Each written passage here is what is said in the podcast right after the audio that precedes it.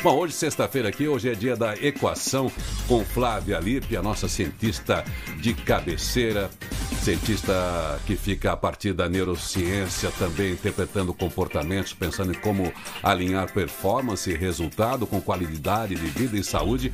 E a gente tem também um convidado muito especial, mas antes deixa eu subir aqui a Flávia Lippe só para dar o bom dia. E aí a gente já apresenta o nosso convidado. Feliz dia novo, Flávia Lippe. Bom dia. E aí, Tudo gente, bora falar de compaixão com o cara mais incrível desse planeta, né? Ele, ele faz parte daquele WhatsApp, não faz? Aquele ah, daquelas pessoas o, especiais. É, o Maher também faz parte, ele é sempre lembrado aqui, sempre a comunicação pacífica, os conceitos, as coisas que ele ensina a gente, as coisas que ele fala, as coisas que ele defende no seu, na sua missão, no seu propósito, já muito importante para nós. Então eu vou trazer o Maher aqui, só para que você saiba, o Maher, é, a gente sempre fala o nome dele errado. Ele vai ensinar a gente a falar certo, né? Eu falo de um jeito, a Roberta fala de outro, vamos ver. Eu falo Bom, de ele outro. é autor do livro Comunicação Pacífica, que também é baseado naquilo que você ouviu falar muito, comunicação não violenta, mas o Maher Hassan Musler é psicólogo, mestre em psicologia social pela Universidade de São Carlos, possui formação em psicodrama pela Sociedade de Psicodrama de São Paulo e em terapia cognitivo-comportamental pelo Centro de Estudos em Terapia Cognitivo-Comportamental. Pois é, Vamos trazer aqui o Maher para dar o, o, seu bom dia, saber se está tudo bem. Ele está direto da Austrália. Feliz dia novo, no seu caso é feliz noite nova, Maher. Ensina pra ah. gente aí como é que eu falo direitinho o seu nome. Primeiramente, feliz dia novo aí, feliz tarde nova por aí também, feliz noite nova por aqui também, né? É, o nome, olha, eu vou fazer sem, sem sotaque, que é para vocês pegarem definitivamente. Olha, é Maher Hassan Musleh. Olha como é simples. Musleh. Isso aí. O H que fica com aquele R cultural lá no fundo, Musleh. Isso. Mas fala com sotaque, só para eu conhecer com sotaque. Ah, ah, se falar o árabe direitinho é, é Maher Hassan Musleh. É lindo, né? É muito bonito. É, aí, Você sabe aí, que eu tô. É eu estou colaborando e, e, sempre colaborei com várias tradições. Ultimamente tenho gravado uns textos muito lindos, né? É, muçulmanos, né? Para um, uma comunidade iraniana. E eu apanho, né? Porque eu falei para ele, você faz o seguinte para mim. Quando você mandar os textos, esses nomes, manda um áudio repetindo três vezes os nomes, porque eu estava falando umas barbaridades, né? que a gente traz, é claro, a portuguesa. Mas vamos lá para o nosso assunto. Eu é a segunda vez que eu trago aqui o Marra é, e, a, e, a, Flávia estava muito atenta quando você esteve aqui, quando a gente estava falando de comunicação pacífica. Mas... E a semana passada, duas semanas, quando teve lá o o evento do, do, do, Talibã, aquela comoção toda, a gente sentindo a dor das pessoas, a gente comentou justamente de você e a Flávia falou, poxa vida, como seria bom um papo com com o Mar. Eu falei, ah, vamos tentar, né? E a sua agenda não permitia. Aí a gente conseguiu agendar para hoje, porque as dores do mundo, até nem sabia que título dá para o nosso papo, né? Estamos falando de compaixão, que é isso que a gente sente pelo outro. Daí eu coloquei aqui as dores do mundo, porque tem a minha dor de dente, a minha unha encravada, a minha dor sentimental, é, que me faz sofrer. E aí eu vejo um companheiro, uma pessoa que eu amo, ou mesmo que eu não conheço, uma pessoa distante, aquilo me toca profundamente, eu também sofro. Que sofrimento é esse que a gente tem que nem é uma dor da gente, Omar? Eu acho que nós somos privilegiados, efetivamente somos privilegiados por sentir a dor do outro. Porque quando a gente não mais sentir a dor do outro, quando a gente achar de que a humilhação, a subjugação, o domínio, as ditaduras, as opressões, quando a gente não mais se incomodar com isso, é porque a gente perde a nossa característica de humano. O que nos qualifica como humanos é a compaixão, né? E por isso que o título que vocês puseram é de uma lucidez fora do comum, né? Porque se a gente buscar, e eu até deixei separadinho aqui, falei, vamos para o Aurélio para explicar a compaixão. E ele diz assim: compaixão é aquele que consegue compreender o estado emocional alheio. né? É quando você se comove com a dor do outro. Então, eu fico feliz que a gente esteja compadecido com a dor do outro. Não feliz com a dor, mas porque ainda temos viva entre nós a compaixão. É isso, Flávia. Ah, eu, eu tô aqui emocionado. eu, acho que, que tem uma, uma, uma, coisa que vem me impressionando um pouco, é as irritações cotidianas e, e bobas, né, e umas, umas irritações sem sentido, né, você faz uma pergunta simples para a pessoa, é, hoje, outro dia me aconteceu com, com um grupo que eu trabalho e eu falei, olha, queria que você tivesse um pouquinho só de paciência, que esse assunto é um assunto muito profundo. A gente precisa de paciência para falar sobre isso. Ela falou, não tenho paciência, eu quero é isso. É, e, e, falou o que ela queria. E aí foi muito interessante assim a gente perceber que essas pequenas violências também elas já são um indício de que essa pessoa precisa ter um olhar melhor para ela. E se a gente vai nessas pequenas, pequenas coisas e a gente vai deixando isso fazer uma onda, a gente pode perder a noção da compaixão dos pequenos passos, né? Você não tem que acordar de manhã e já ter uma compaixão pelo planeta, né? Talvez não seja, não seja o seu, o seu momento ainda, mas minimamente ouvir uma frase com paciência, é responder com educação, né? ter, ter, paciência de ouvir o que o outro está falando, isso já é um ato de compaixão, né? de realmente estar disposto e frente ao outro, né? se é pequeno, médio o problema, se é só uma frase, se é um, né, um, um tropeço, né? mas a compaixão, ela, ela precisa ser tratada como uma, de uma pequena coisa para um olhar grande, como a gente olhou no nosso programa, quando realmente eu me emocionei de novo, porque eu fico super emocionada quando eu vejo um povo inteiro, né, sendo é, sendo massacrado, né, seja na ideia, seja na violência, né. Eu acho que a compaixão ela começa na hora que você acorda de manhã, sabe? Ô, ô Flávia, você tocou num ponto aí que eu acho que é praticamente tá, tá lá um pouquinho no, no, no discurso do livro da comunicação pacífica onde a gente consegue alinhar esses pequenos conflitos de entre duas pessoas, por qualquer motivo que seja, das diferenças naturais. E impressionante como isso tem uma relação com as grandes questões geopolíticas, né? É, porque no ambiente de negociação sempre tem dois, dois lados com interesses. Eu quero para já. E o outro fala: espera, eu quero isso, mas isso eu não posso te dar. É, isso não para agora, isso para depois. Ou vamos construir esse ambiente. É isso que faz um praticamente a diferença de um pequeno conflito entre duas pessoas ou de uma organização, mas ao mesmo tempo um conflito geopolítico que é baseado em crenças, em histórias, em dores muito antigas? Eu acho que tudo, na verdade, começa a partir do momento em que a gente não é capaz e não foi ao longo da história trabalhado para identificar sentimentos. Então, pelo contrário, Uh, eu acho que se, se uh, Descartes eu, é, é importante entender o contexto quando ele diz penso logo existo, mas ao, ao, assumir isso como uma verdade absoluta, a gente perdeu a conexão com o sentimento. E aí, o, o, o que você sente, Irineu, o que a Flávia sente, não importa, porque neste debate eu vim para vencer este debate. E eu hum. quero aniquilar o Irineu. E eu tenho que dominar a Flávia. Inclusive, lamentavelmente, estamos educando nossos filhos para pura competição.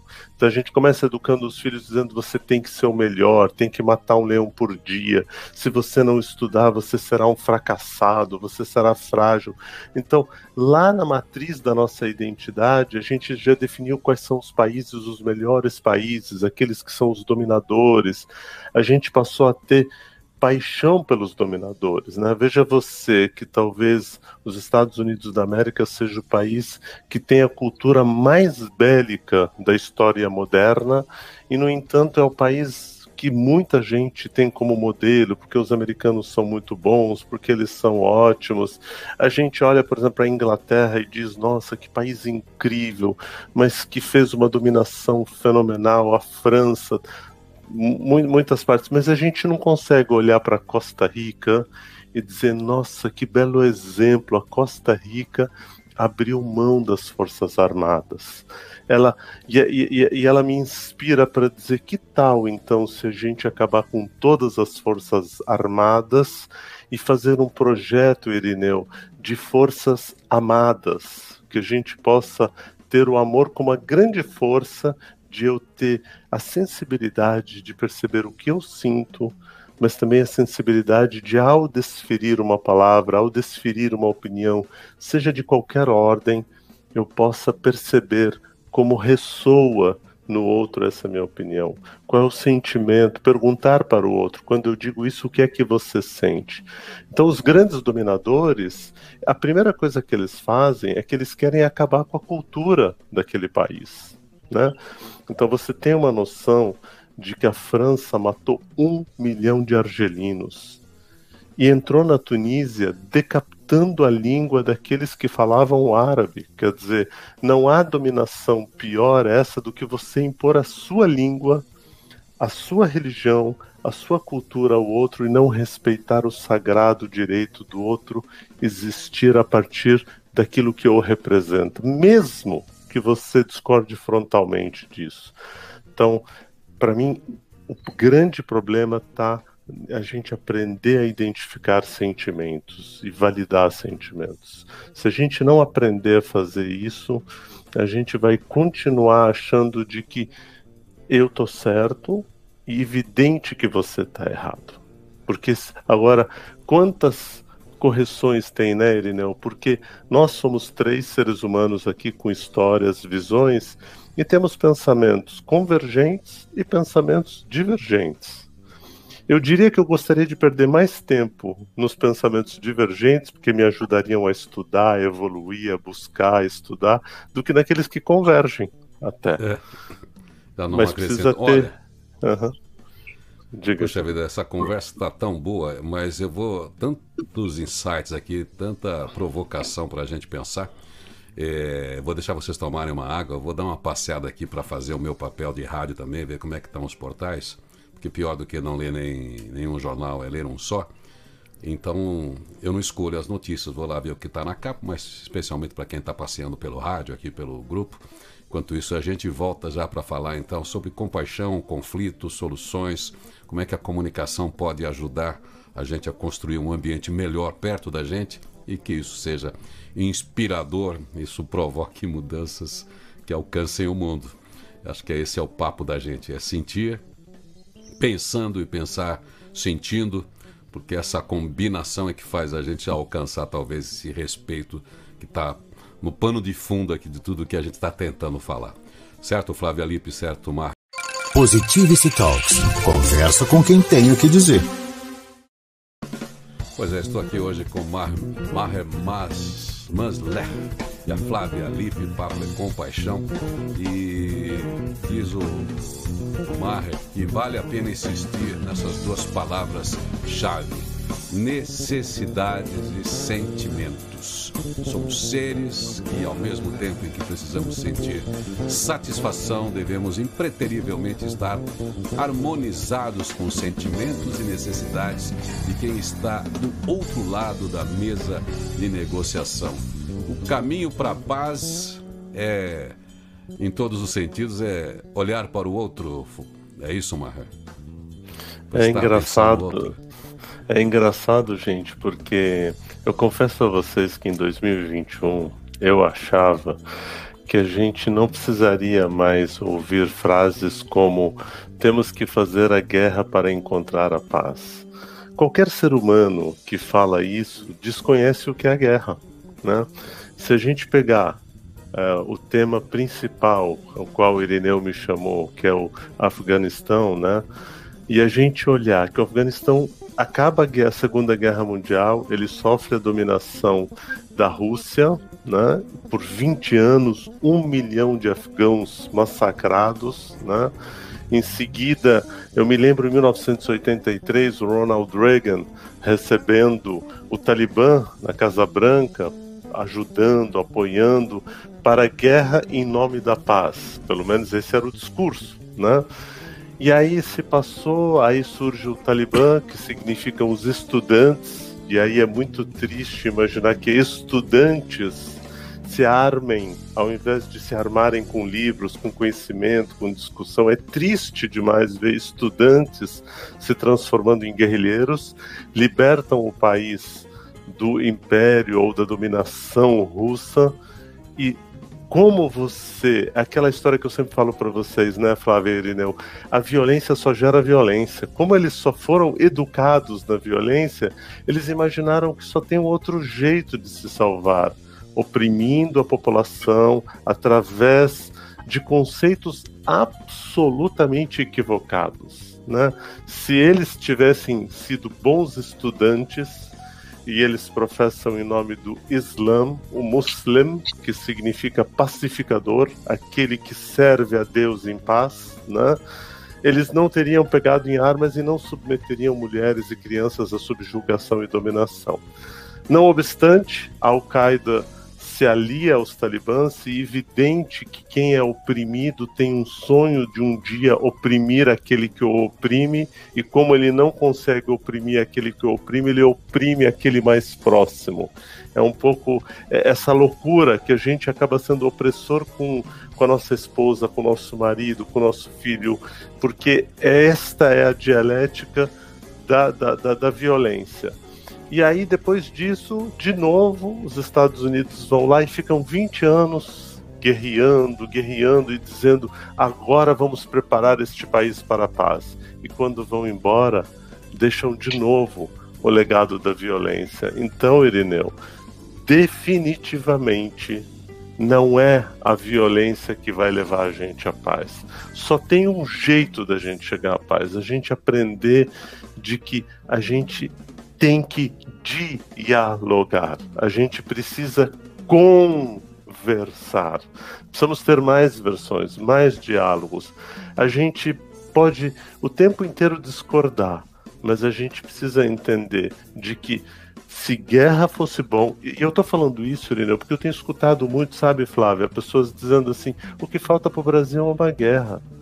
Eu digo, rapaz, não fala isso, pelo amor de Deus, você não sabe nós estamos desde existe um povo na Palestina que vive em guerra desde 1948, dominado pelo Estado de Israel, que são primos de primeiro grau, que foram massacrados na Alemanha, reproduzem a mesma violência que sofreram.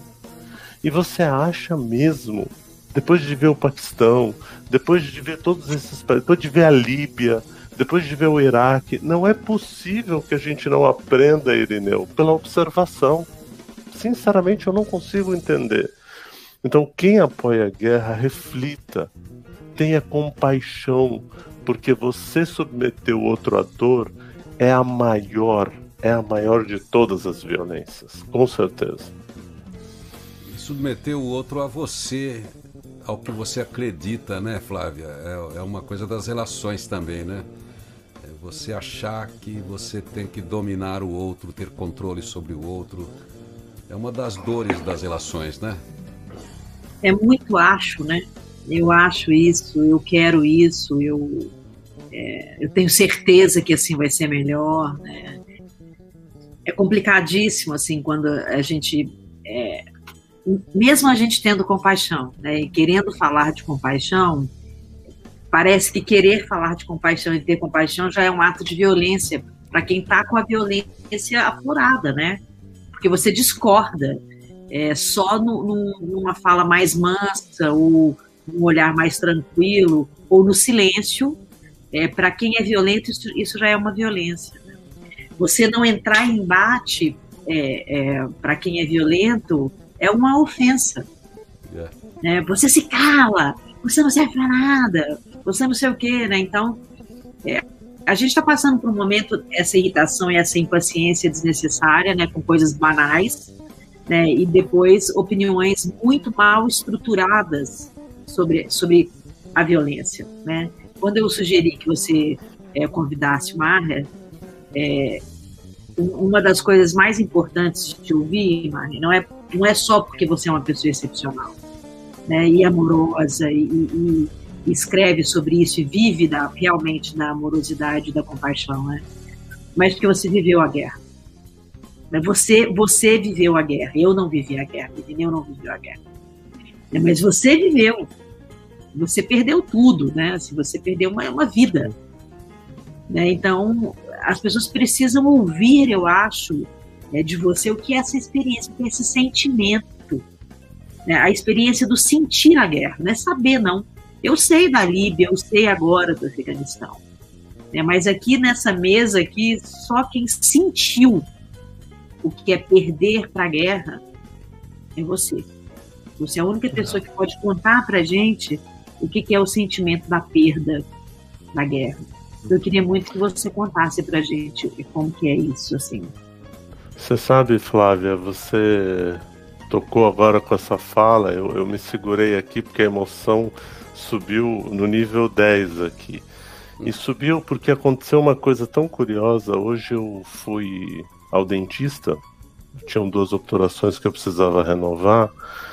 E, e, eu, eu detectei um pouco que eu não tenho muito problema com dentista, mas algumas experiências do que acontece na boca foi durante a hora que eu tava, porque você fica imóvel, né?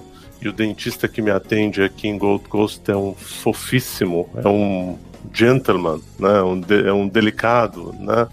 O Matheus é um aquele, aquele ser uh, de mais generosidade, tanto é que o tempo inteiro ele pergunta para mim, tá tudo bem? E à medida que ele ia mexendo, eu percebia o meu queixo balançando e as minhas pernas balançando de memórias de tortura porque eu lembrava exatamente o momento em que eu estava sendo torturado, assim. Eu dizia, meu Deus, e aí eu dizia para mim, tá tudo bem, Maher, você está aqui agora, um pé no presente, outro no passado.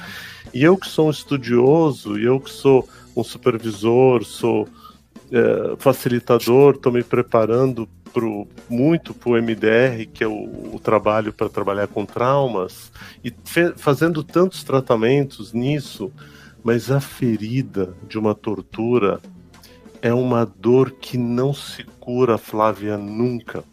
É uma dor que não se cura nunca. Você ser esmagado, você ser abusado, você ser humilhado, você ter uma amiga sua, uma menina, e aí você vê que o soldado vai praticar abuso da menina só para poder humilhar aquela família e você dizer para ele, pelo amor de Deus, deixa eu ir no lugar dela, porque eu tenho mais força do que ela, eu resisto mais, eu consigo resistir mais. E como é que, como é que a gente não psicotiza? Né? Eu que sou um psicólogo, de como é que a gente não psicotiza? Como é que a gente não fica, como é que a gente não fica com transtorno border depois de tanta violência, de tanta, de tanto sofrimento? E, e fora o fato de você ser discriminado pelo simples fato de você pertencer a uma religião, porque você se diz uh, educado, crente no islamismo, que é aquele que crê na paz, aquele que crê na não violência, ou você dizer que você é um palestino e imediatamente as pessoas te associarem a um terrorista. Então, quando eu lembro eu falo, meu Deus, como é que a gente suporta isso? E quando eu olho para os meus irmãos, os meus. Porque que estão lá e que não tem saída. Eu, eu, fui um privilegiado de poder ser acolhido pelo Brasil, né? Um privilégio fora do comum agora, por uma família que se organizou, por pessoas que foram me trazer para cá mas ao mesmo tempo, as que trouxeram também não tinham noção, Irineu, de como é violento você ser inserido numa cultura que você também não conhece nada da cultura.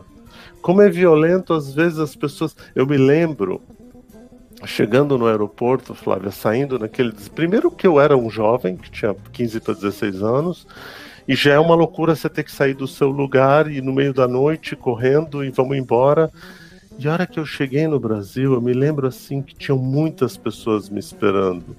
E aquelas pessoas me beijavam e me agarravam E era um choque cultural, porque na minha cultura a gente não se agarra desse jeito, a gente não se beija desse jeito. Eu, eu falava, meu Deus, agora eu tô, sendo, eu tô sofrendo outro tipo de violência. E, e como é que você vai explicar isso? Que era um gesto de carinho, como é que você vai explicar isso para as pessoas? Como é que você vai explicar uh, de que a guerra ela exige, porque é uma coisa eu estar aqui na Austrália agora porque é uma escolha.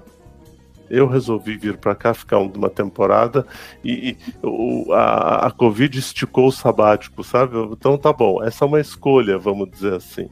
Agora, outra coisa é você ser obrigado a sair da sua cultura, Flávia, dos cheiros.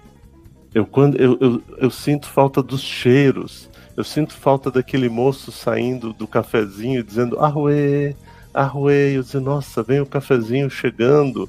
Quer dizer, então a guerra, ela tira aquilo que você tem mais de bonito, que é o sorriso. Observa as pessoas do Afeganistão, observa as pessoas do Iraque. Olha a fisionomia delas. É uma dor. Olha as pessoas, olha o que fizeram com a Síria. Observa o que, que acontece. Então, quando alguém diz que a guerra é boa, é porque não faz ideia o que é você, no meio da noite, ser tirado da sua casa. E, e, e é engraçado porque, sob tortura, você você simplesmente confessa até o que você nunca cometeu. Porque a pessoa não sabe o que é tomar um choque na língua. Ninguém imagina o que é você pegar um fio e pôr na língua da pessoa e dar o choque, dar o choque no dente dela, dar o choque na boca. Ninguém sabe o que é você ser torturado, açoitado. Até eu, eu lembro que eu tinha 5, 6 anos, nem sei se a memória aqui é capaz de dizer exatamente a idade, também tanto faz. E aquela cusparada do soldado era uma coisa que eu sequer entendia. Porque é engraçado, o camelo, se você maltrata o camelo, ele cospe em você. Mas você entende, se eu maltratei ele, ele me cuspiu. Agora ali você fala, por que é que ele está fazendo isso comigo? Então, quando eu vejo o Brasil indo para esse caminho do separativismo, eu digo: não façam isso.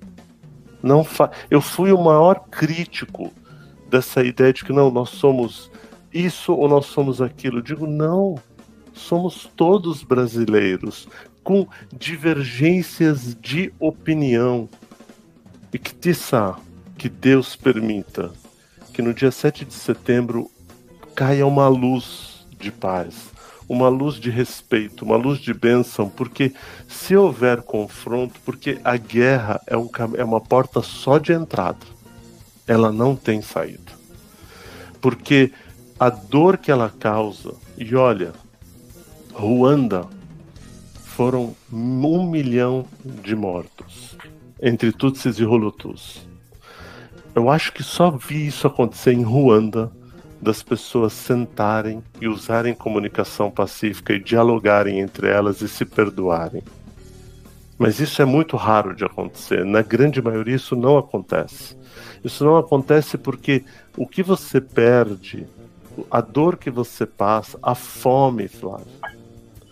Você ter uma ideia, 70% da população do Líbano está desempregada. O Brasil tem quase 110 milhões de pessoas em situação de vulnerabilidade alimentar. Tem gente no Brasil cozinhando, queimando madeira, porque não consegue comprar gás. Quer dizer, a gente não pode achar que tem que fazer uma guerra para isso. A gente vai ter que se reorganizar e entender o seguinte: só tem, só é possível ter paz quando a gente for justo entre um e o outro. Quando a gente permitir acesso a todos, né? E olha, juro por Deus, eu falo isso para vocês, você pode ser socialista, você pode ser liberal, você pode ser neoliberal, você pode dar o nome que você quiser. Se você não tiver humanidade e você seguir uma bandeira política ou econômica e você não tiver humanidade, a gente vai estar sem saída, né? É isso. É, é só para situar um pouquinho para quem pegou uma carona no papo aqui sem a apresentação você, um coração muçulmano, é, você viveu essa violência, na fase dessa violência você estava vivendo um conflito pontual no Líbano. Era isso? Qual é o seu país de origem antes de você vir para o Brasil, né, nessa última, depois dessa tragédia, dessa, dessa chacina na qual você conseguiu ser o único sobrevivente? Eu, ao longo dos anos, eu fui me desenvolvendo e de tanto ler o Gibran Khalil Gibran, eu aprendi com ele que a Terra é minha casa e que a humanidade é minha família. Eu devo isso a ele. Hoje eu sei que a minha origem é terráquea na verdade, até que se prove o contrário, até que alguém traga uma evidência de que eu sou marciano ou jupiteriano, eu sou terráqueo, até que se prove o contrário. Mas, na origem, eu sou um palestino que nunca conheceu a Palestina. Eu então sou um palestino. Nasceu quando não existia a Palestina, né? Eu já nasci com meu pai sendo refugiado de 1948. Meu pai já foi expulso em 1948 da sua casa e foi para um campo de refugiados na Jordânia, né? E depois ele é, foi para o Brasil e voltou a morar no Líbano. Então eu nasci, fiquei curto tempo no Brasil, nem era alfabetizado quando eu saí do Brasil, então só foi uma coincidência e fui morar os meus 15 anos praticamente no Líbano. E, e aí só guerra civil, é, porque é exatamente essa ideia, né? É, as pessoas falam, ah, mas Oriente Médio tem guerra religiosa. De novo, tem uma coisa que o Irineu fala sempre: pior do que não ler nenhuma notícia é ler só uma notícia. Isso, essa frase tem uma sabedoria do tamanho do Irineu mesmo, assim, com essa capacidade mental que ele tem. É verdade, é uma coisa fenomenal. Então as pessoas leem, primeiro que elas só leem a história sobre uma narrativa só, elas não leem sobre outros pontos de vista. Então, a muçulmanos, cristãos e judeus viveram por longo tempo em paz. Por longo tempo. Mas longo, não foi pouco. Até alguém chegar e dizer que. Até alguém traduzir uma frase errada. Essa é a minha tese, tá? Não, não é, tem evidência, é minha tese. Que é essa frase que se traduziu dizendo eu sou o caminho, eu sou a verdade, eu sou a vida.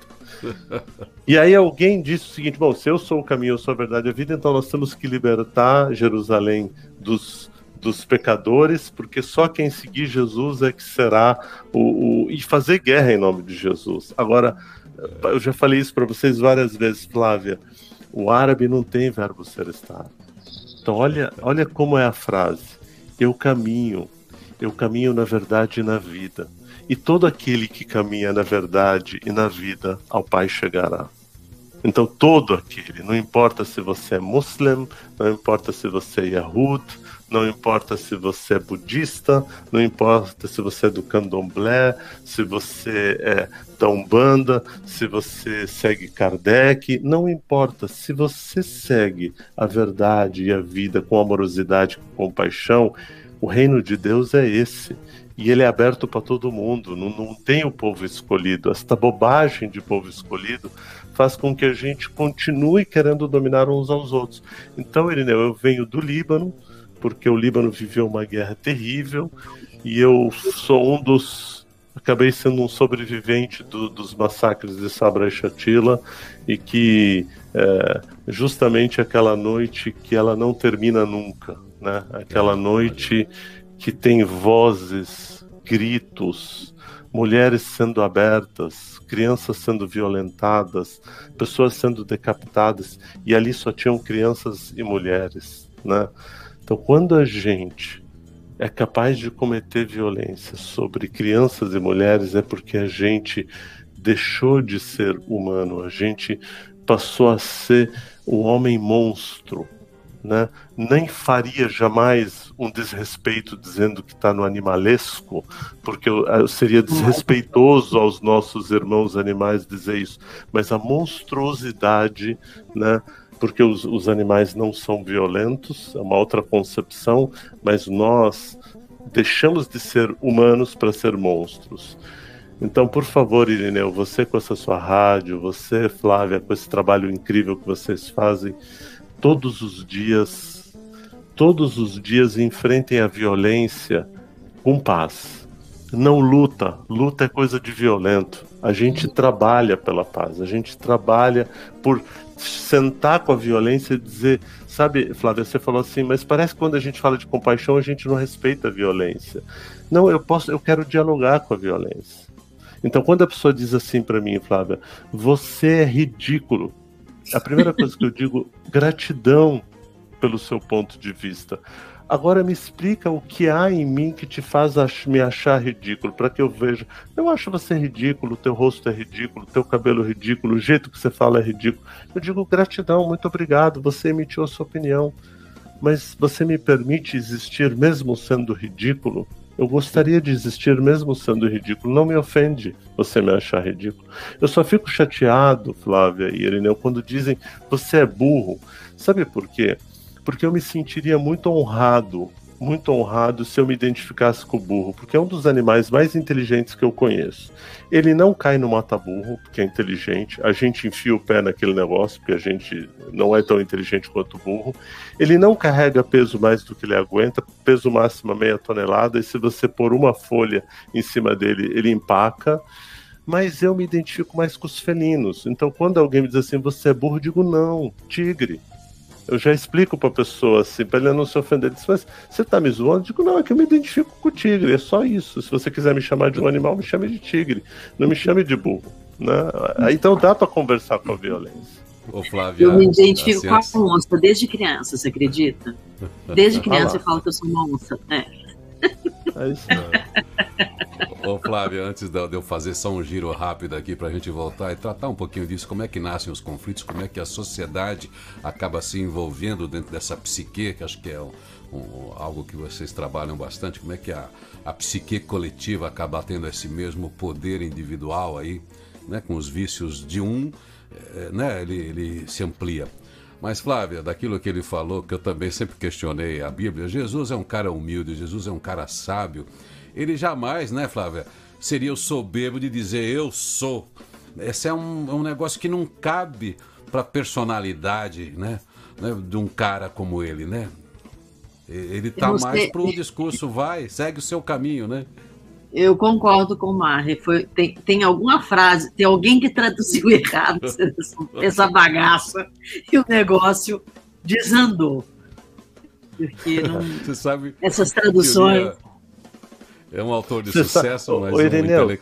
é. desculpa te interromper, mas você sabe que a palavra tradução, graças ao meu amigo João de Portugal, ah, me ensinou que a palavra tradução vem do verbo tra trair traduzir vem do verbo é. trair na língua portuguesa. Então acho que só isso já explica tudo, não preciso falar mais nada aqui.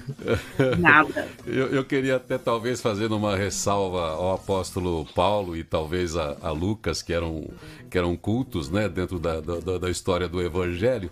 Mas tenho um, um, um, escritor americano, o Gore Vidal, que escreveu muito, ele era muito fascinado por Roma, né, por aquele contexto todo, escreveu vários livros sobre os imperadores. Eu li vários, eu adoro aquelas histórias. E tinha um deles, o Juliano, que vivia já aquele movimento do cristianismo, né, que você pode chamar de MST, seja lá o que for. Assim, hordas de pessoas pobres reivindicando direito, né? Então ele que era helenista, tinha toda aquela cultura grega e tal, era culto, escrevia bem, era um poeta, o Juliano, ele ficava indignado indignado. Então talvez um pouco tá por aí. Ó, as pessoas falam mal, escrevem mal. Então já foi mal escrito alguns textos ao reproduzir o que Jesus dizia, porque escreveram 50, 60 anos depois. Exceto o apóstolo Paulo, digo novamente, que ele, ele construiu realmente o, o, o dogma e a ética do cristianismo. Mas teve gente que escreveu mal foi traduzido pior, e aí existem os fundamentalistas que acabam não pesquisando. E aí, em cima do fundamentalismo, que acho que vai para a raiz do que a gente está falando, né? Ele se prende à palavra né? e não consegue entender os contextos. Aí a gente vai para uma confusão rapidinho, porque junta a crença e a má interpretação ou a má tradução. Bom, é o seguinte, só um girinho rápido para vocês tomarem um fôlego, para a gente e para um, um, um papo final aqui para ver o que, que a gente pode pensar de positivo diante de uma situação de conflito. Como é que a gente é nutritivo, já que esse aqui é um diálogo nutritivo, para tentar colaborar no ambiente da gente e também nas reflexões da gente, como você disse, a gente aqui no Feliz Dia Novo, todo mundo nas suas redes sociais, como é que a gente consegue ter palavras boas, palavras conciliadoras, porque a gente se trai também, né? Então, segura só um segundinho aí, que eu só vou dar uma olhadinha num portal para ver como é que estão as coisas lá fora, porque não é esse o nosso assunto de hoje, né, Flávia, né, é, Marrer? Mas essa violência que a pessoa comete contra si mesma também é uma influência do ambiente caótico em que a gente vive e, de certa forma, isso tudo que a gente está falando também impacta nessa insegurança, nesse, nessa desistência que as pessoas têm de viver nesse mundo, né? Seja por questões pequenas das pressões, mas também por um mundo que é difícil de ler e interpretar e especialmente achar o nosso lugar, né?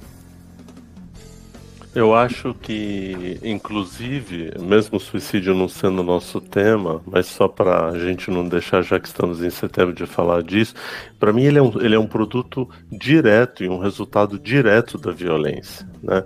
Pensando que neste momento, a cada um minuto, duas pessoas cometem suicídio. Por quê?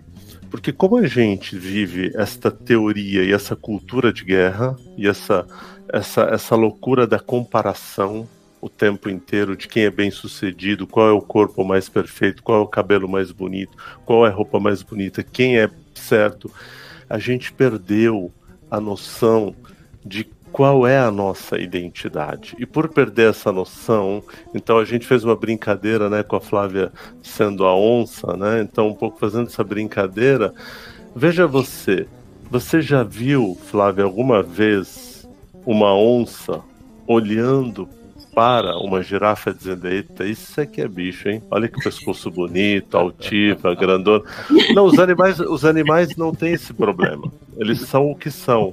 Nós temos, porque como a gente corrompeu a ordem da identidade e definimos quem é bonito, quem não é bonito, e quem é bem sucedido, quem não é bem sucedido aí isso vira um caos, porque quando eu não me acho, porque me achar significa confrontar a expectativa dos meus pais, da minha sociedade, da minha família e da minha etnia, cometer o suicídio é o produto da violência que cometeram em não me compreender e não me entender como eu sou. Acho que era importante pontuar isso.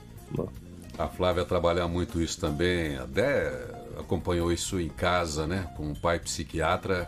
Esse, esse é um tema bastante velado na própria imprensa, porque, como você deu os números aí, não se explora muito esse tema. Até porque falar muito de certos assuntos é provocar também os assuntos. É isso que a comunicação também produz, Flávia? Às vezes, do ponto de é, vista assim, negativo, das é, tragédias. Mostrar e falar de suicídio pode criar uma onda é, suicídica, né? Isso a gente tem que tomar cuidado a imprensa, a forma de falar disso tem que ser muito cuidadosa, né? Porque você pode é, criar uma, uma, é uma onda mesmo a partir da fala, né? Mas é, eu acho que, que é a coisa mais importante que a gente tem que, que quando a gente fala, né, da, dessa questão da, dessas, das dores da alma, né? É, de novo, a gente sempre volta no sentir, né? Eu acho que eu, eu e Maria, a gente se identificou desde a primeira vez que a gente se encontrou, porque o início de tudo para nós dois, né, pelo menos no, como a gente vive, né, é o que, que você está sentindo, né, não o que você está pensando. Então, é, se a gente não sente é, minimamente que a pessoa está sofrendo, e não importa o, o, sobre o que, ela pode estar tá sofrendo porque ela realmente é, machucou uma parte do corpo que ela que ela está sentindo muita dor, ou ela perdeu alguém, ou ela, ela saiu de uma guerra, né?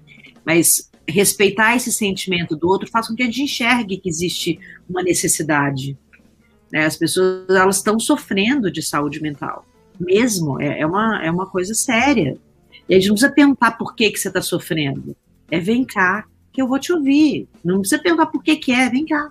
Vou te dar um abraço, vou ficar em silêncio do seu lado. Né? O que, que eu posso fazer para poder minimizar a sua dor? Não, é, não importa o que, que ela, por que, que, é que ela está sofrendo. Né? A gente não pode deixar que a dor do outro é, tenha o tamanho que a gente quer que ela tenha, né? Então, acho que quando a gente fala de suicídio, a gente está já no, no, grau máximo da é, ignorância sobre o que está acontecendo com o outro, né? A gente ignora o outro de uma tal maneira que ele se mata, né? A gente falando de comunicação e a importância da comunicação, que é, que é o tema de vocês dois. A Flávia é uma grande comunicadora desde sempre o Maher dedicado à, comunicação pacífica e eu que também exerço como a Flávia o microfone desde 1978. Mas a gente aprende com as críticas, como chamou a atenção o Maher, com as pessoas que nos falam. Eu vou valorizar o rádio. Eu comecei a cunhar uma frase lá quando eu comecei a Nova Manhã que eu falava: Você ouve, logo existe. Então, achava lindo eu falar ouve, logo existe, porque eu estou falando do rádio e tal. Até que uma pessoa me liga um dia ou me escreve, acho que foi um e-mail, e perguntou assim para mim, Irineu, quem tem problema auditivo não existe? Nossa! Aquilo foi um soco no meu estômago importante e que me levou a, a, ao anti-Descartes, né? Me, me, me fez contrariar o Descartes, porque no dia seguinte eu falei, você sente, logo existe. Então eu comecei a dizer, sinto, logo existo, que passou a ser o meu mantra, então. Mas graças a essa pessoa que teve a delicadeza e o respeito de me provocar, que ela simplesmente poderia me deixar falando isso, ao mesmo tempo que eu estava pisando de uma maneira diferente, ao, provocando uma mãe que tinha um filho, né, que não estava me ouvindo, ele não estava sendo ferido, mas a mãe que ama aquele filho, ou aquele marido, ou aquela mulher que me ouve, pô, peraí, eu me comunico com essa pessoa, ela tem sentimento, ela tem direitos, ela tem paixão, enfim, todas essas coisas. Isso só para voltar a, ao respeito, né? Como a gente aprende com as pessoas que vêm e nos oferecem uma outra perspectiva, que ao valorizar muito o meu meio, desprezei né, um, alguém que tenha uma limitação. Mas, o, o Flávia e, e Marra, a gente voltando para aquela situação em que você estava de crise, você que viveu situações de guerra civil. Não estou falando nem guerra de um país contra o outro, que envolve questões aí ainda da, da, da geopolítica. A guerra civil, como tem gente que fala no Brasil hoje, o Brasil só é assim porque não teve guerra civil. Todas as guerras civis no mundo todo foram fratricidas. Leva-se décadas para se curar né? Aquela família, porque um está de um lado, outro está do outro, um é do lado da rua, outro é do outro. A gente que é descendente de, de espanhol até hoje, né? um é do lado do rio, não conversa com o outro do outro lado, porque são, são divisões que se teve lá nos anos 30 por causa de um cara, de um ditador que criou uma crença. Enfim, aquilo dividiu famílias, dividiu sempre. Hoje, eu não acreditava nisso, mesmo século XXI, a gente fica com medo disso porque é, é uma coisa, é uma doença que pega o cérebro da gente quando esse poder que a gente tem de achar que o que a gente pensa é certo se torna uma crença coletiva para esmagar o outro. O é, que, que a gente pode fazer do ponto de vista de comunicação? O que, que eu posso fazer, eu aqui no, na, na minha rede social, já que eu tenho? Né? Eu ainda sou um cara do rádio para rede social, mas todo mundo tem o mesmo poder que o Irineu, que a Flávia, que o Marre na rede social. O que, que eu faço de pacífico para dizer para as pessoas: olha, o conflito nunca será bom, porque isso a gente não resolve de imediato absolutamente nada. E se resolver alguma coisa, vai ter muito sangue e vai demorar 100 anos para curar isso se a gente tiver paz nos próximos 100 anos. Que dicas vocês dariam para gente? Pensar uma comunicação pacífica nas nossas redes? Começa você, Flávia? Vamos Pode lá. começar. Então vamos lá. O Irineu é sempre um provocador, né? E um provocador do bem, assim. É, quando, quando você. Uma vez me perguntaram, Flávia e Irineu, me perguntaram assim, Maher, você é a favor da pena de morte? E eu disse terminantemente não sou a favor.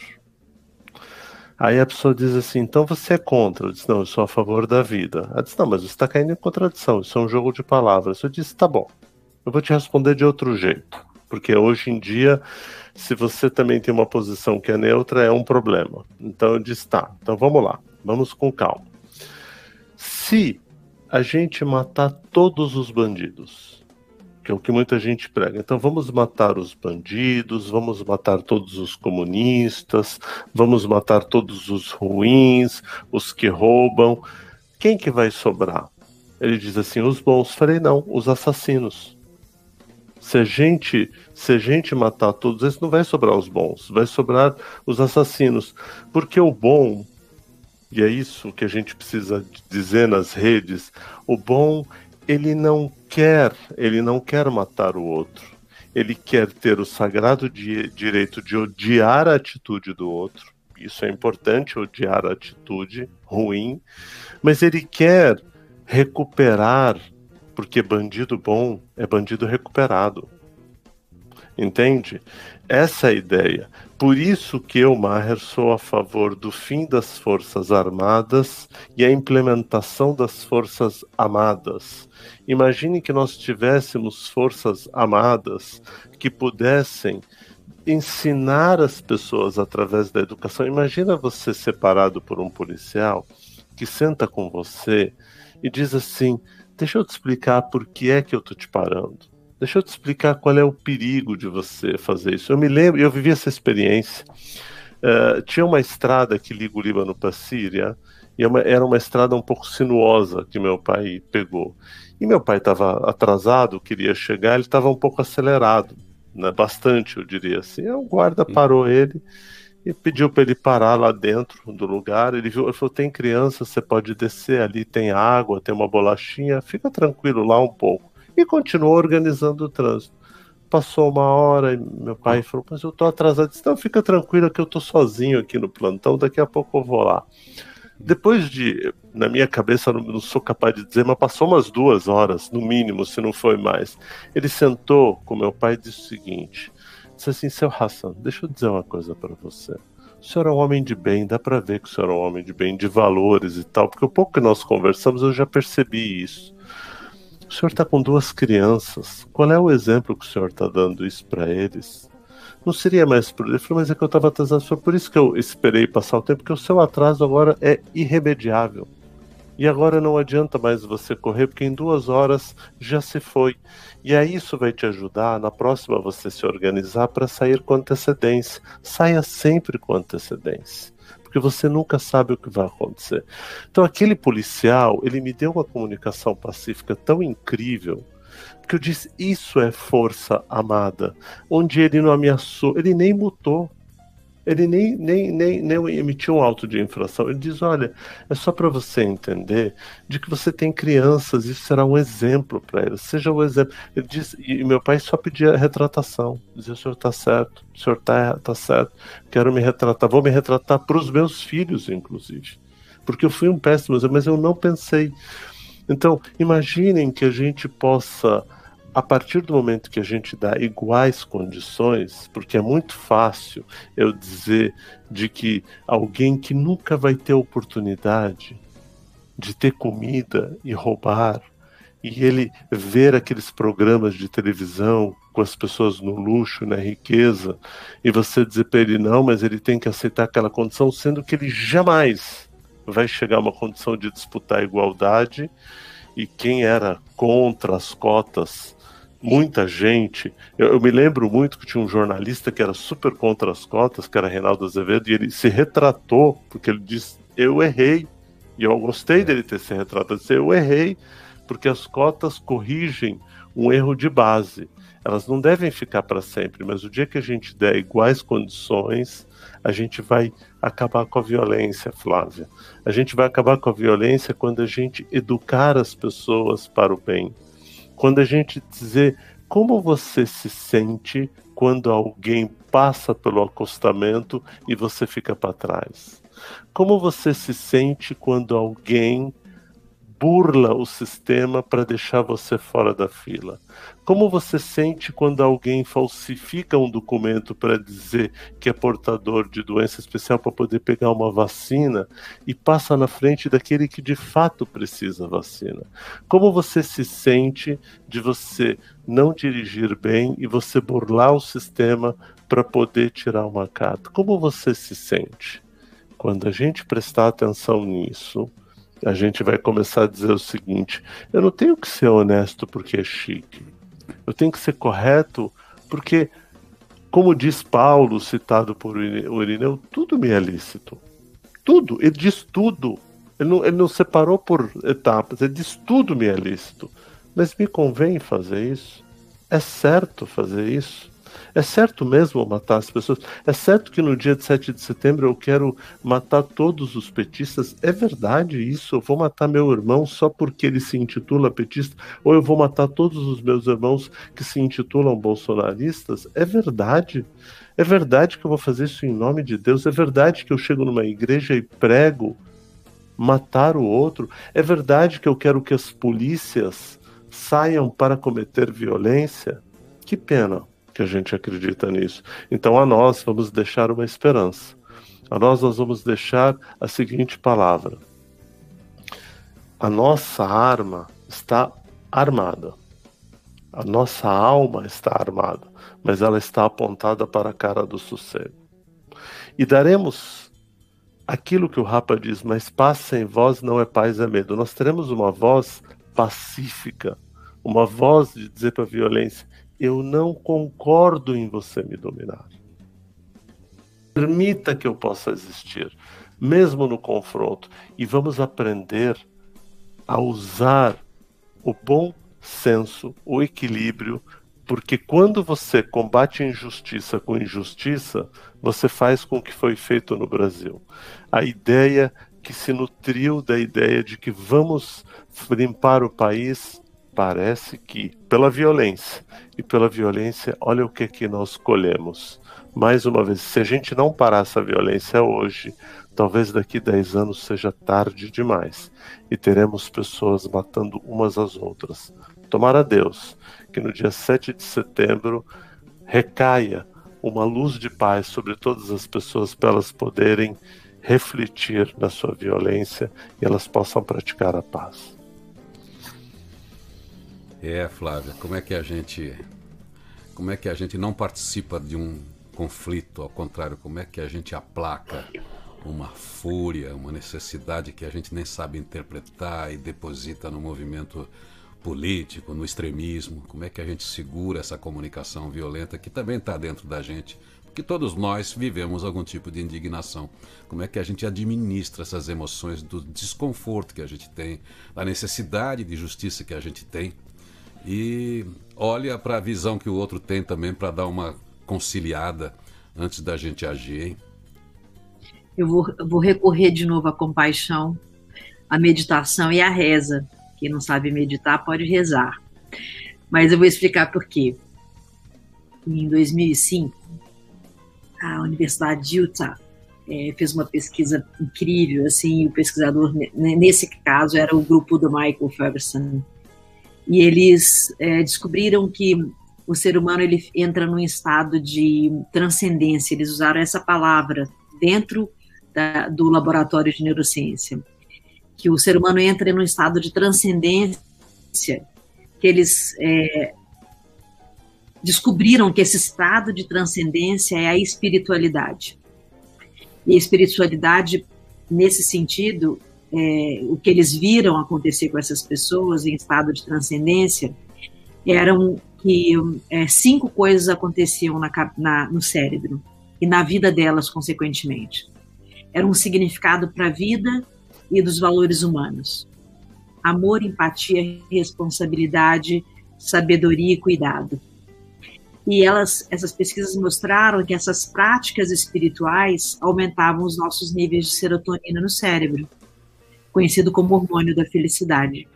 Ele dá, junto com os nossos neurotransmissores, uma sensação de bem-estar profundo. E se a gente está em, em sensação de bem-estar profundo, a gente tem como olhar a, a outra pessoa. Existem duas esferas de transcendência é, nesse sentido, é que traz a experiência da gente ser humano. Além da conexão com aquilo que está além de nós, com a divindade ou com o universo, é a conexão com os seres humanos. Isso chama-se compaixão. Essa conexão que traz o verdadeiro amor pelo outro, é que faz a gente alcançar a coisa, a profundidade do nosso íntimo mesmo de quem a gente é. Então, compaixão, altruísmo, solidariedade, colaboração, essas são ações espirituais que física e biologicamente vão nos conectar com o universo e com o outro. Então, eu espero que 7 de setembro não seja uma caminhada de, de grito, de buzina, de bandeira, seja um sentar tranquilo, silencioso, em meditação, para que todos nós possamos olhar o outro com, da mesma maneira que a gente gostaria de ser olhado. Dificilmente eu acredito que você gostaria de ter uma arma na sua cabeça ou alguém é, determinando aquilo que você deve ser. Então lembre sempre disso. Se você fizer isso com o outro, você está fazendo isso com você.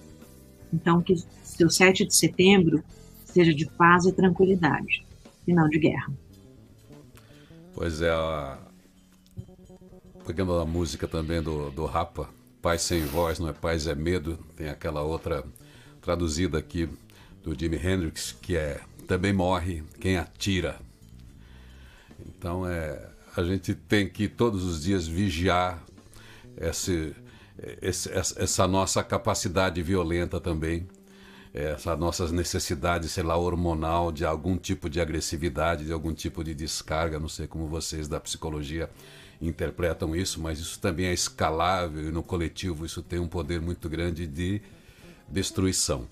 E a conversa de hoje com vocês dois, né, com a contribuição do Maher, que tem uma experiência mais profunda do que todos nós aqui, eu sei que das pessoas que estão ouvindo aqui, pelo menos que a gente saiba, de ter estado jovem, adolescente, no meio de um conflito de guerra civil. Com a tragédia, com as imagens que não vão sair dele nunca, que vão, que vão até sequestrá-lo no momento do dentista como é. aquele soldado que volta do Vietnã e não pode ouvir um estampido qualquer na rua, porque ele entra em crises, porque o ser humano guarda dentro de si todas as dores que ele sofreu, que ele superou naturalmente a sua resiliência. Mas, enquanto a gente está lúcido, é bom a gente ter essa, essa capacidade que a gente teve hoje aqui, de ouvir o outro, de ouvir atentamente, é, intensamente a, a posição do outro para a gente também se colocar de uma maneira conciliadora. Se você tem uma data importante cívica, como é o 7 de setembro, né, dentro da, da, ordem do país, ela não pode ser sequestrada por um movimento. Essa é a questão que talvez a gente esteja discutindo. Não pode ser sequestrada por um, por um movimento, porque a pátria é de todos.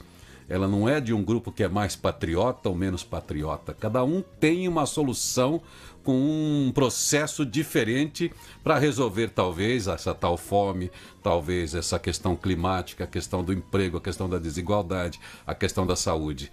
Se a gente conseguir, para finalizar, olhar para os princípios, como disse o Marre lá no meio da nossa conversa, não importa se você é conservador, se você é de esquerda, se você é social-democrata, se você é católico, se você é um bandista, nós temos um princípio, temos uma necessidade que é reconhecida por todos. Então trabalhamos como princípio para atender essa necessidade. E essa necessidade precisa contemplar a todos, porque senão, se não contemplar a todos, é, ela significa algum tipo de exclusão. Toda vez que tem algum tipo de exclusão, a gente está sujeito a distorções. As distorções levam a conflitos. E ter essa conversa aqui, eu acho que é uma conversa necessária, é, importante, como a gente faz aqui, conversa nutritiva, positiva, é conversa importante. Conversas difíceis são as mais importantes. Essa é uma conversa difícil que a gente teve aqui. E eu aprendi muito com vocês hoje. Espero que as pessoas que estão ao vivo com a gente aqui tenham aprendido. As centenas de pessoas que acompanham a gente ao vivo, depois algumas milhares através do podcast. Tenho certeza que vão refletir bastante com as palavras de hoje, que é a nossa proposta. Afinal de contas, isso aqui se chama Positivity Talks ou Diálogo Nutritivo. Obrigado, Flávia Lippe. Suas considerações finais.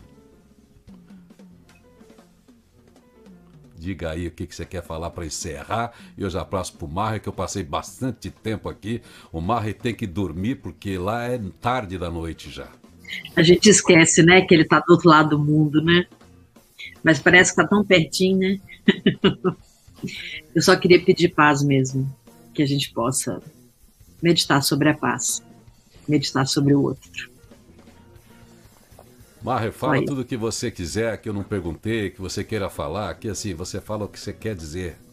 Eu quero inicialmente agradecer vocês profundamente assim pela iniciativa, pelo convite.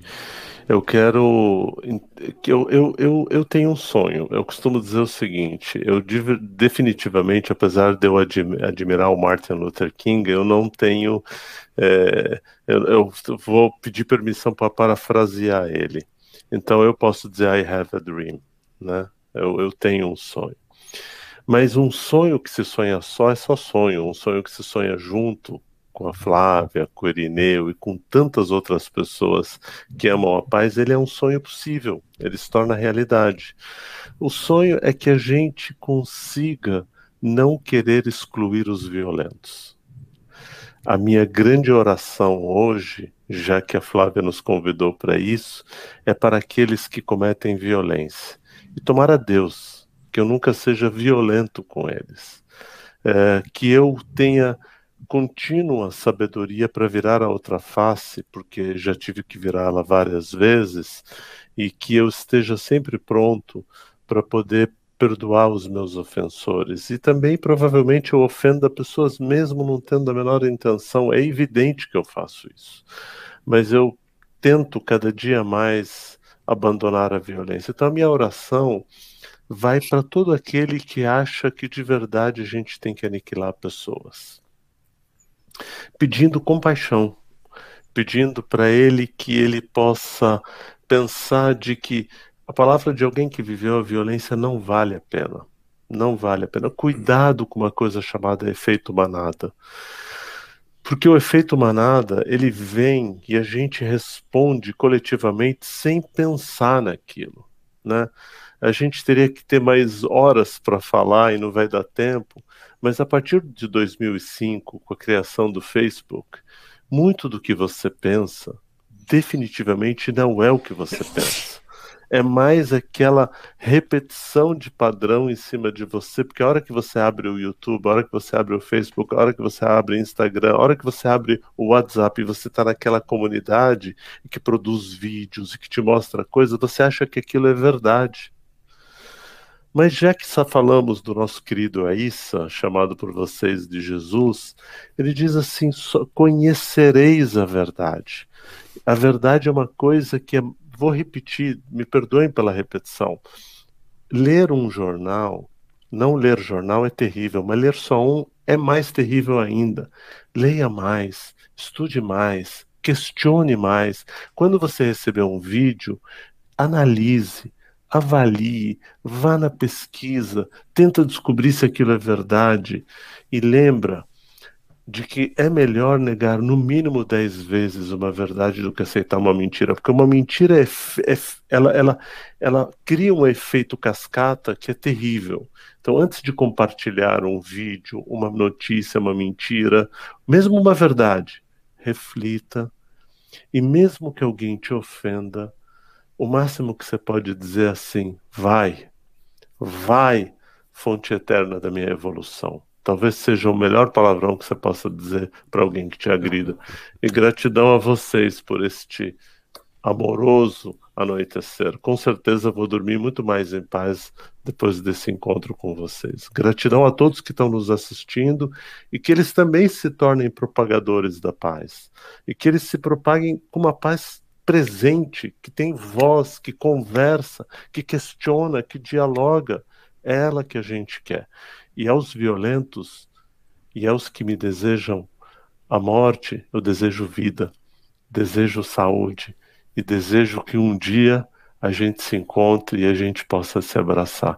Eu quero encontrar ainda aqueles que um dia me torturaram para poder dizer valeu, porque eu sei que naquele momento Deus te perdoou, porque eu pedi, aprendendo com Jesus, Senhor, Perdoe-os, eles não sabem o que fazem, porque quem sabe o que faz não odeia o outro, ama o outro. Muito obrigado, gente. Pois é, como o Maher é, terminou praticamente como, como oração, a única oração sugerida pela Bíblia no, no, no, Evangelho é justamente o Pai Nosso que contempla tudo isso, né? Contempla a mim mesmo, as minhas necessidades e a compreensão do outro através do perdão. E é isso. Eu fico muito feliz com essa conversa que a gente teve hoje, muito enriquecedora. Obrigado, Flávia. Sexta-feira a gente se encontra. Maher, você é sempre bem-vindo aqui para ajudar a gente a pensar o mundo a partir do nosso coração, da nossa alma. Porque afinal de contas, a, a nossa alma é parte da alma do mundo. E se o mundo sofre, a gente sofre junto, a gente assiste, a gente vê. E que a gente consiga se curar. Eu tenho essa utopia. Ainda tenho. Um feliz dia novo para vocês. Tudo de bom aí. A vida prática, como sugere a matemática, carece, todavia, de uma dose de poesia. Eu sou da sua conta, você é da minha. A gente se encontra e conta cada um. Gente atrai mais gente, ficamos todos juntos, de toda parte ou mesmo de lugar nenhum. Nós somos um. Nós somos um, somamos o que somos, mas a conta certa só pode estar correta se ainda der um. Nós somos um. Nós somos um. Somamos o que somos, mas a conta certa só vai estar correta se ainda der um. Nós só temos um lado. É o lado humano. Eu cuido de você, você cuida de mim. Juntos cuidamos desse nosso mundo. Isso é um começo sem chegar ao fim. Nós somos um. Nós somos um, somamos o que somos, mas a conta certa só pode estar correta se ainda der um. Centenas de uns, milhares de uns, podem se aproximar mais alguns, e ainda assim seremos um. Nós somos um. Nós somos um. Somamos o que somos, mas a conta certa só vai estar correta se ainda der um. Nós somos um. Nós somos um. Somamos o que somos, mas a conta certa só pode estar correta se ainda der um.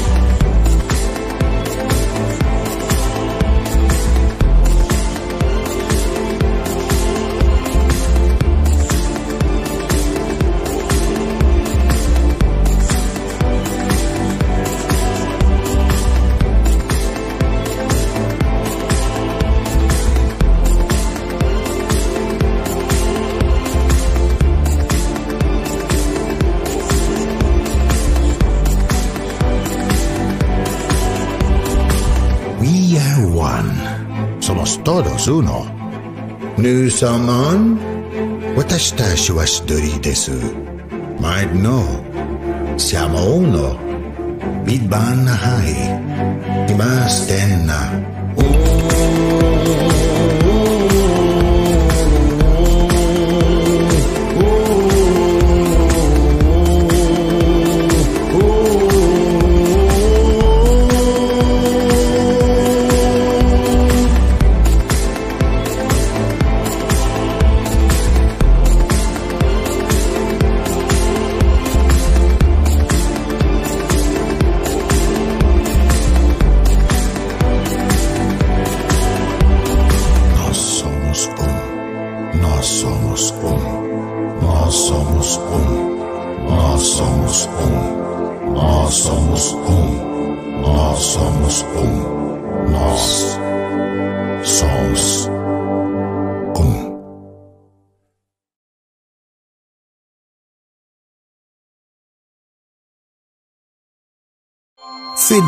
Novo, o seu primeiro programa, Rádio Positiva